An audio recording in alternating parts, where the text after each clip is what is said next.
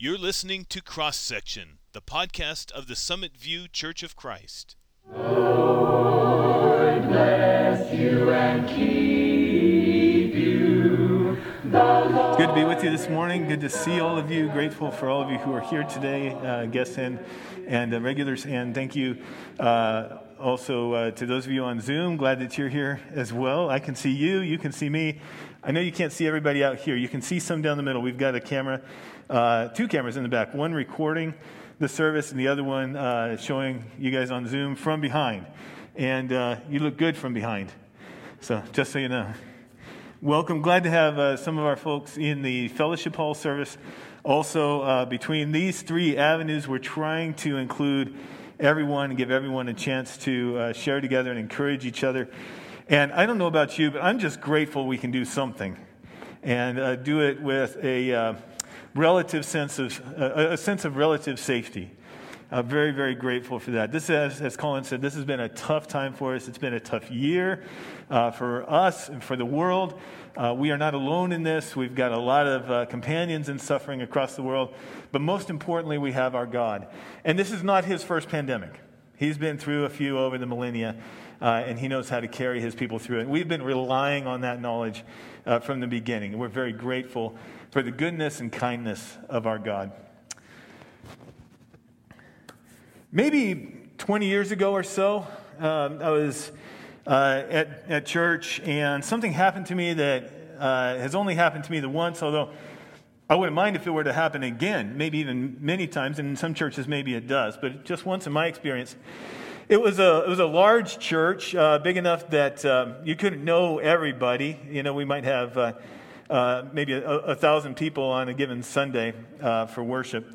So you would often see people in and out, but you didn't know who they were. Well, one day I was uh, sitting near to a woman who I had seen at church many times. She was a regular, and uh, but I didn't know her, and so I, I, just thought I'd be interested in meeting her and getting to know her a little bit. So went up and, and we, we exchanged names and we talked a little bit, and I kind of asked her what her story was, and she said, I was a prostitute.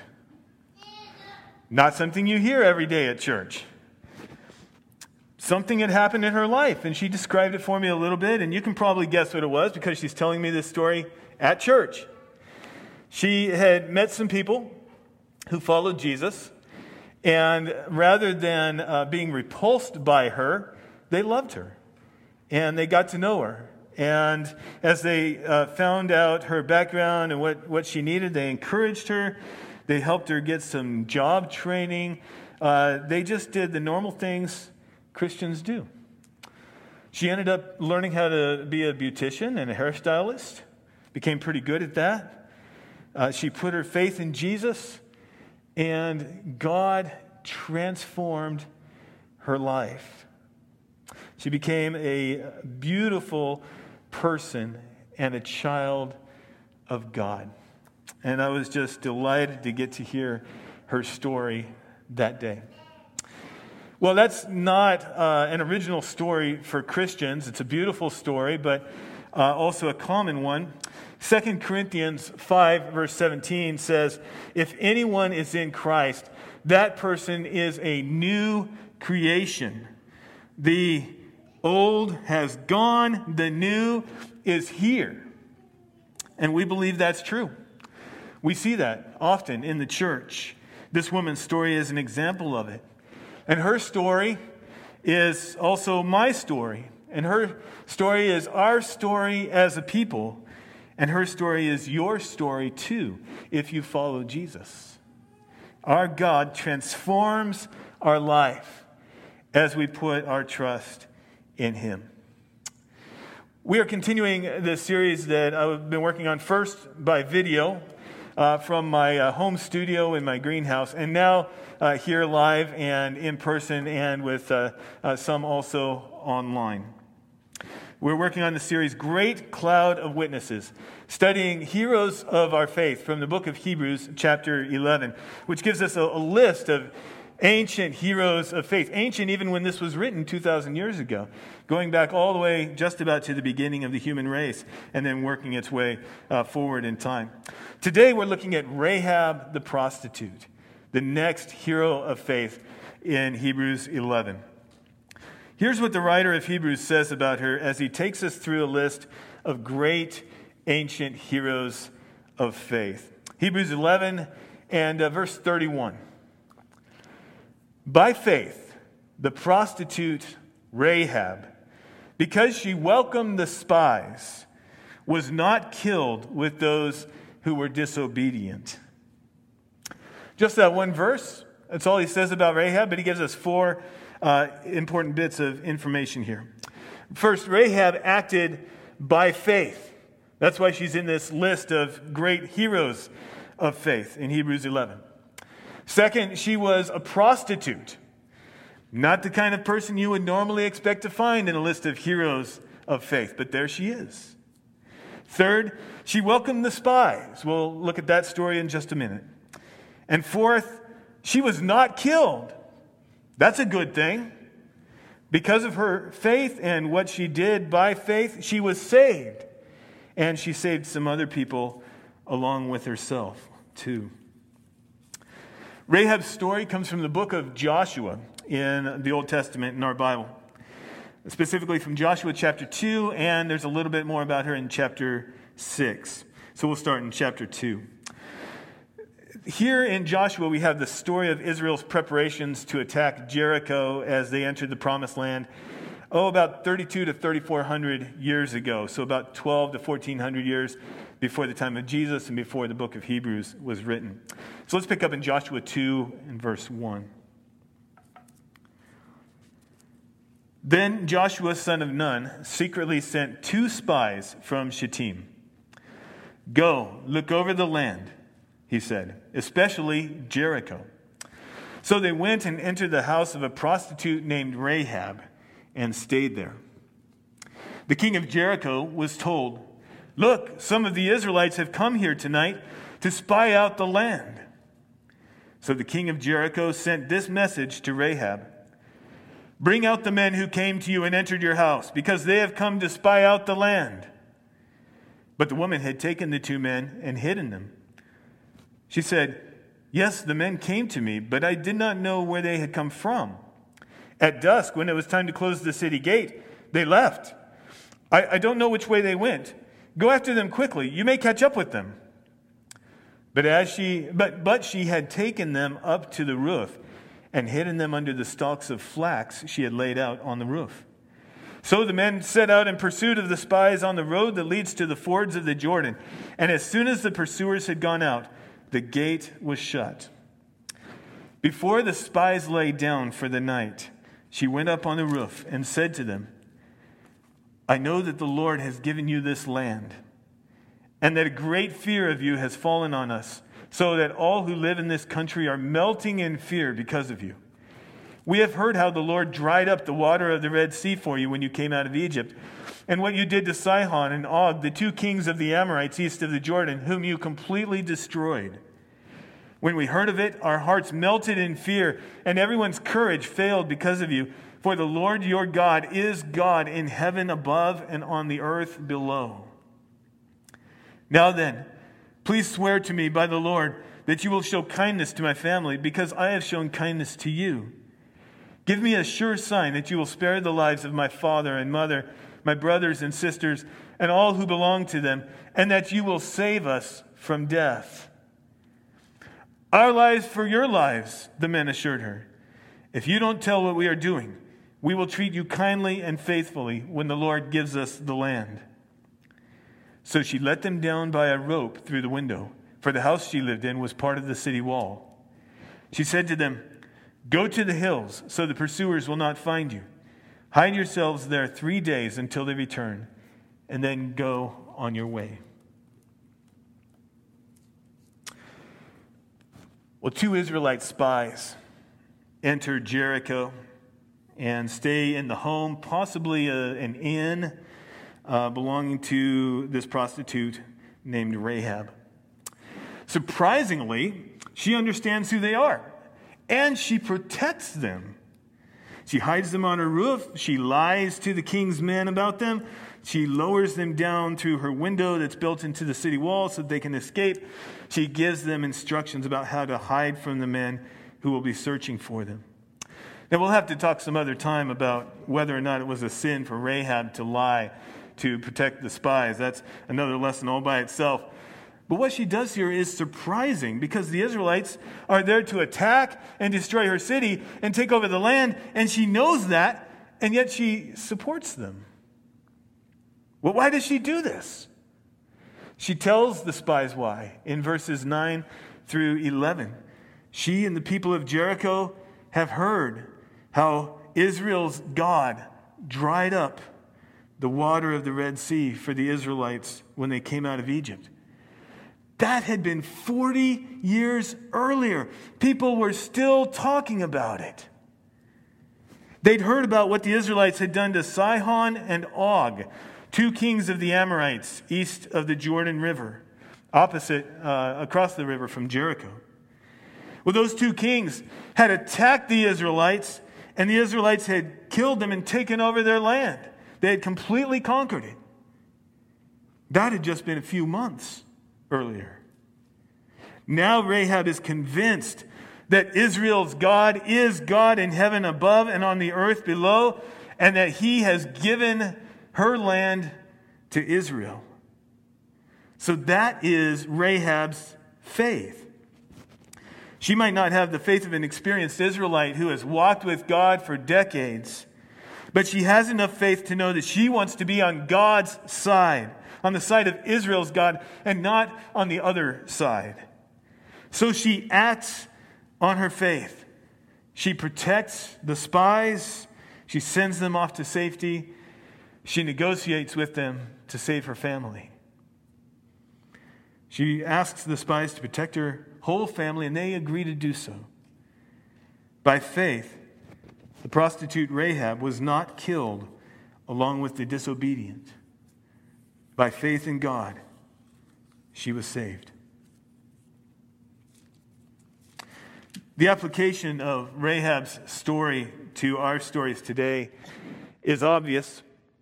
Turn away from your sin, put your faith in God, show your faith by what you do, like Rahab did, and you too will be saved from God's judgment.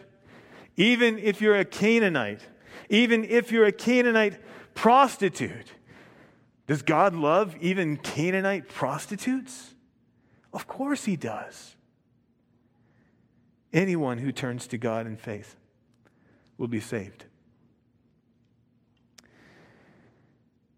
I would imagine that the hardest part of what Rahab did that day was turning away from what she had always known her own gods, her own people, her city, her homeland. Going to be with the people who spoke a different language and had a very different culture. I don't know how she felt about being a prostitute, but maybe even stepping away from that identity was hard if it was the only life she'd ever known. Maybe that was hard for the woman I met at church that day, too, stepping away from the identity that she knew. I don't know if that was hard for her or not. Rahab went through a huge transition here. And life, tra- life changing transitions like this can be very hard, but nothing is impossible with God. And somehow, Rahab understood God's power. She had heard about Israel's God. And so, by faith, she turned away from everything she had known.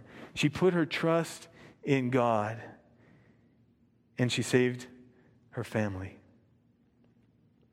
Rahab's story reminds us that when we come to God in faith, He transforms our lives.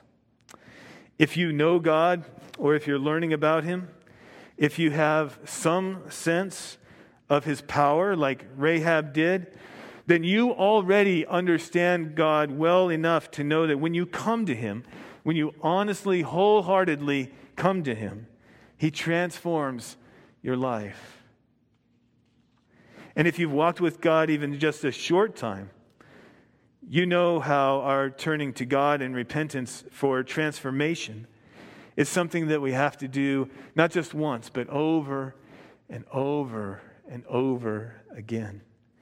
And God continually receives us and transforms us. He changes our hearts, He makes them new. He cleanses us more and more deeply. He renews us again and again. He strengthens us and purifies us and makes His image shine within us. As we sang a few minutes ago, His mercies are new every morning. When we put our faith in God like Rahab did, just pure, courageous, relentless, giving absolutely everything to God, faith, He transforms our lives. Like He did for the woman I met in church that day, who used to be a prostitute, but became a holy and beautiful child of God. So here's what God did for Rahab. This is what happened to Rahab when she put her faith in God, and then the walls of Jericho fell, and the Israelites took the city. This is Joshua chapter 6 now, in verse 20. When the trumpet sounded, the army shouted, and at the sound of the trumpet, when the men gave a loud shout, the wall collapsed. So everyone charged straight in, and they took the city. They devoted the city to the Lord and destroyed with the sword every living thing in it men and women, young and old, cattle, sheep, and donkeys. Joshua said to the two men who had spied out the land, Go into the prostitute's house and bring her out, and all who belong to her, in accordance with your oath to her. So the young men who had done the spying went in and brought out Rahab, her father and mother, her brothers and sisters, and all who belonged to her. They brought out her entire family and put them in a place outside the camp of Israel. Then they burned the whole city and everything in it, but they put the silver and gold and the articles of bronze and iron into the treasury of the Lord's house. But Joshua spared Rahab the prostitute with her family and all who belonged to her, because she hid the men Joshua had sent as spies to Jericho. And she lives among the Israelites to this day. What did God do for Rahab as she acted by faith? First, he saved her family. Joshua made sure that she and her family were protected, just as the spies had promised her.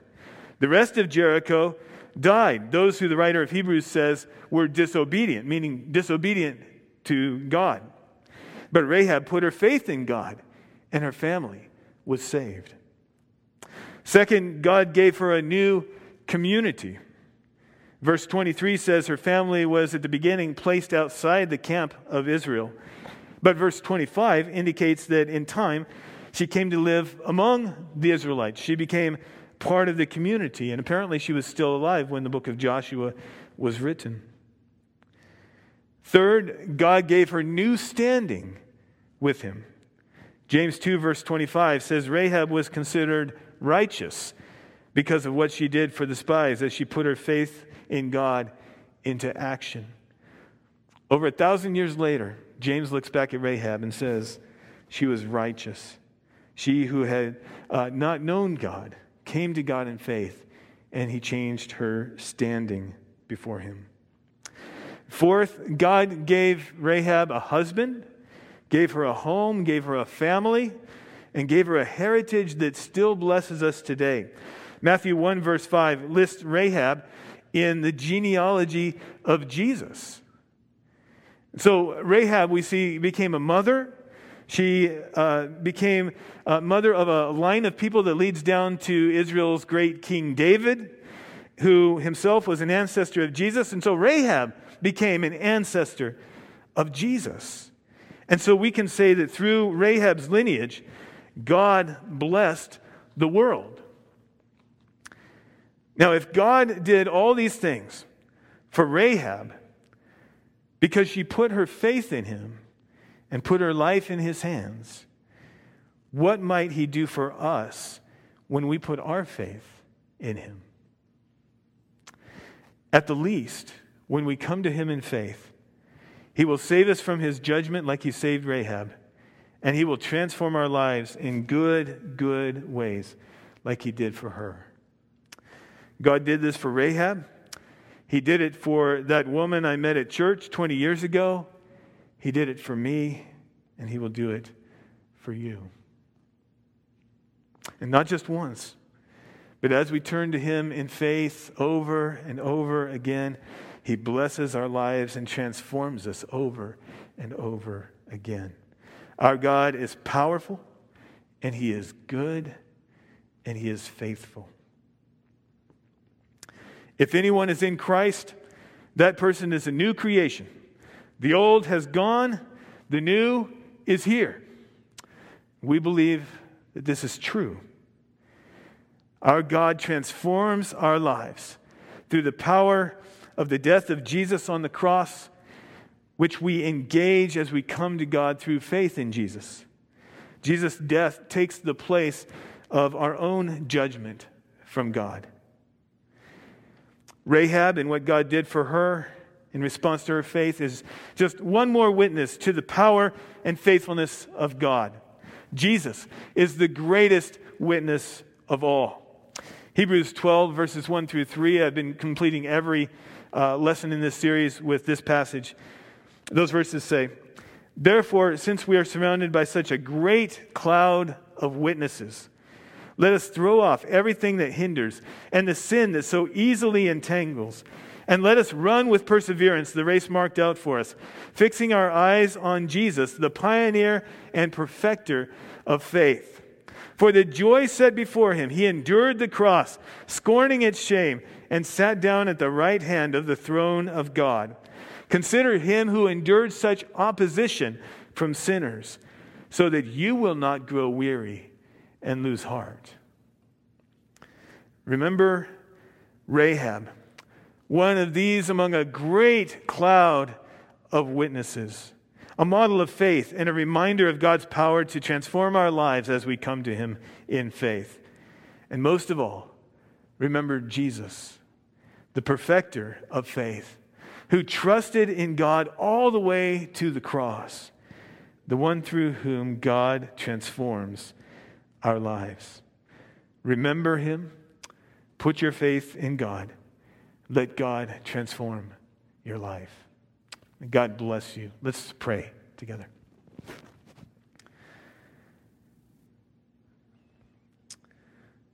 Lord God, the God of Israel, the God of Rahab, the God of Jesus, the God of us who are gathered here today, both in person and online. Thank you for being our God.